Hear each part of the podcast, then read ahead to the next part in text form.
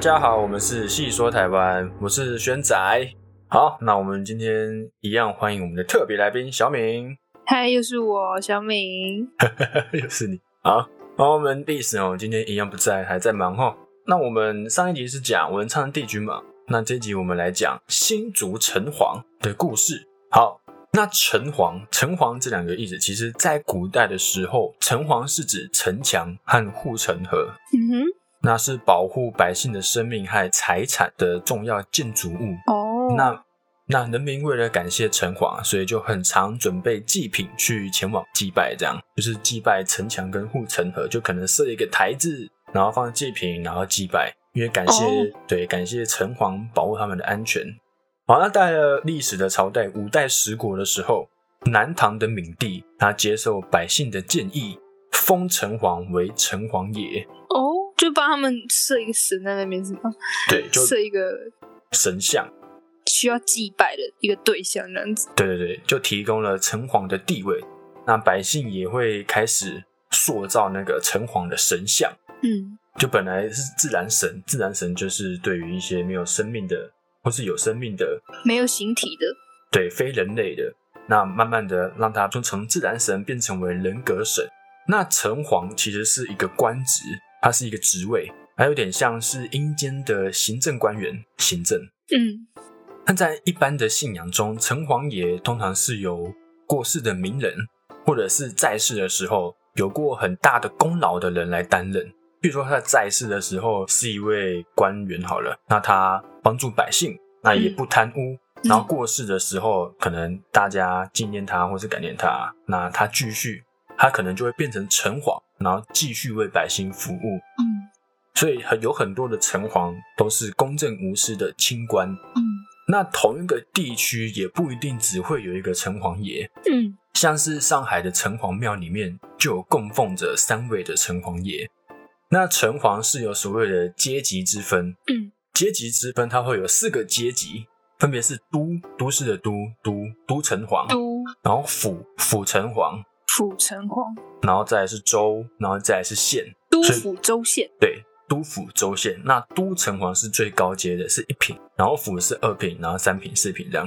哦，对，那在台湾地区的城隍，光以台湾来讲，嗯阶级最高的原本是台南府城隍，他是府城隍，是二品的。嗯好，但是后来新竹城隍因为受到皇帝的加封，晋升为新竹都城隍，哦，变一品。对，变一品，所以说阶级就比台南的府城隍还高。嗯但是呢，但是但是但是，因为这个新竹的城隍晋升，其实是有很多的争议。嗯因为虽然说可呃刚刚说是皇帝的家风，但这个并不是确定，并不是确定是不是皇帝的家风，还是百姓就新族人他们自己帮城隍升级。哦，所以对，这就是城隍新可考对这个是不可考的部分，是没办法确定的部分。哦所以这个台湾最高阶级的城隍，就是由新竹跟台南他们两边的人民，当然会拥护自己的城隍是最高城隍嘛，所以就就就这样放着吧。那台南府以前叫承天府。嗯好，那再来是讲一下，就是刚刚说皇帝加封新竹城隍嘛，嗯那我们来讲一下传说被皇帝加封的新竹城隍这一段的故事。好，好，那这故事呢发生在清朝的时候，有一天皇太子和奶妈到天津游玩。那第一次到沿海地区的皇太子看到渔船就很兴奋，他就跑到船上去，然后在渔船间蹦蹦跳跳的玩得不亦乐乎。那奶妈看着玩得满脸通红的皇太子，又爱又怜的提醒他：“哎呀，小心一点呐、别摔着了。”他是小时候跑去吗？对，皇太子还是小孩的时候，好，那过了一会儿，开始涨潮了，渔船呢也渐渐浮起来了。就本来可能是靠岸，但是因为涨潮，所以渔船浮起来。然后因为海水拍打的关系，船只也摇摇晃晃的。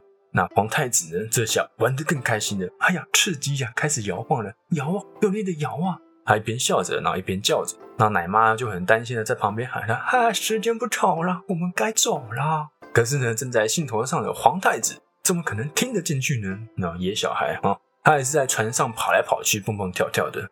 这时候，突然刮起一阵大风，渔船呢就被吹离了岸边，朝着大海漂流而去。啊，这奶妈就很着急啊。奶妈也在船上，因为奶妈陪皇太子，然后奶妈就对着岸上的人大喊：“哎呀，救命啊！”可是呢，这个风来得又急又快，大家反应过来的时候已经来不及了，渔船呢已经被吹离众人的视线范围内了。那奶妈就抱着皇太子大哭：“我们该怎么办啊？”啊，勇敢的皇太子呢，这时候就安慰奶妈说：“没关系，父王一定会派人来找我们的。”好，那皇上呢，听到皇太子失踪的消息之后，立刻派人到处寻找。但是在茫茫的大海之中，怎么这么容易就找得到呢？岂是这么容易的事呢？那又饿又渴的皇太子和奶妈在海上漂流了很久很久。当他们的渔船靠岸的时候，两个人已经奄奄一息了。那后来他们靠岸嘛？那他们靠岸的地方是一个小岛。那小岛上的原住民呢，发现那艘渔船，还有船上不省人事的皇太子和奶妈，那赶快啊，把他们两个救上岸，然后通报他们原住民的酋长。那酋长看到他们两个打扮，觉得他们应该是从中土来的，就是从大陆来的这样。嗯，那这里呢，虽然是南海孤岛，可是有时候会有商船停在这里，船上的人经常告诉酋长有关于中国的一切。那酋长就找人好好的照顾他们两个。皇太子呢，在他们的悉心照料之下，很快的恢复了健康。但是奶妈因为惊吓过度和受不了饥荒和寒冷，还有水土不服，不久后就去世了。那失去唯一的亲人，皇太子哭得很伤心啊，泣不成声。那酋长就安慰他说：“放心，我会照顾你的。”那皇太子虽然听不懂酋长的话，因为原住民的那个跟大卫的那个话不一样。但是酋长关怀的眼神之中，皇太子可以感受到酋长的善意，就含着泪对着酋长点头：“我愿意。”啊，这位酋长他没有儿子，所以他把活泼可爱的皇太子当做自己的亲生儿子对待他，养育他。那跟在酋长身边的皇太子很快就学会了当地的语言，他每天跟着酋长射箭啊、持枪啊，成为了一名高明的猎人。然后呢，酋长又教他怎么打鱼。怎么出航？所以呢，皇太子也成为了航海高手。那皇太子表面看起来很快乐，但是他的心中始终无法忘记远在中土的父王、母后、兄弟姐妹。毕竟是啊，太子嘛。每次看着大海，皇太子心中就会想着：我一定要回去。那日子这样的过，皇太子有一天一天的长大，过了十几年啊，皇太子已经长成了一位体格高大、健硕啊的帅哥喽。那虽然酋长对他很好，但皇太子还是下定决心要离开。所以有一天，皇太子就跟酋长说：“爸爸，我想要到遥远的地方去打鱼，啊，找个借口。”那酋长就马上拒绝：“不行，太危险了。”然后皇太子又说：“我已经学会您的航海技术了，你还有什么不放心的呢？而且您也说过，将来要让我当酋长，如果我不接受挑战，怎么有能力引导大家呢？”皇太子好说歹说，一再的恳求之下，酋长最后还是答应了。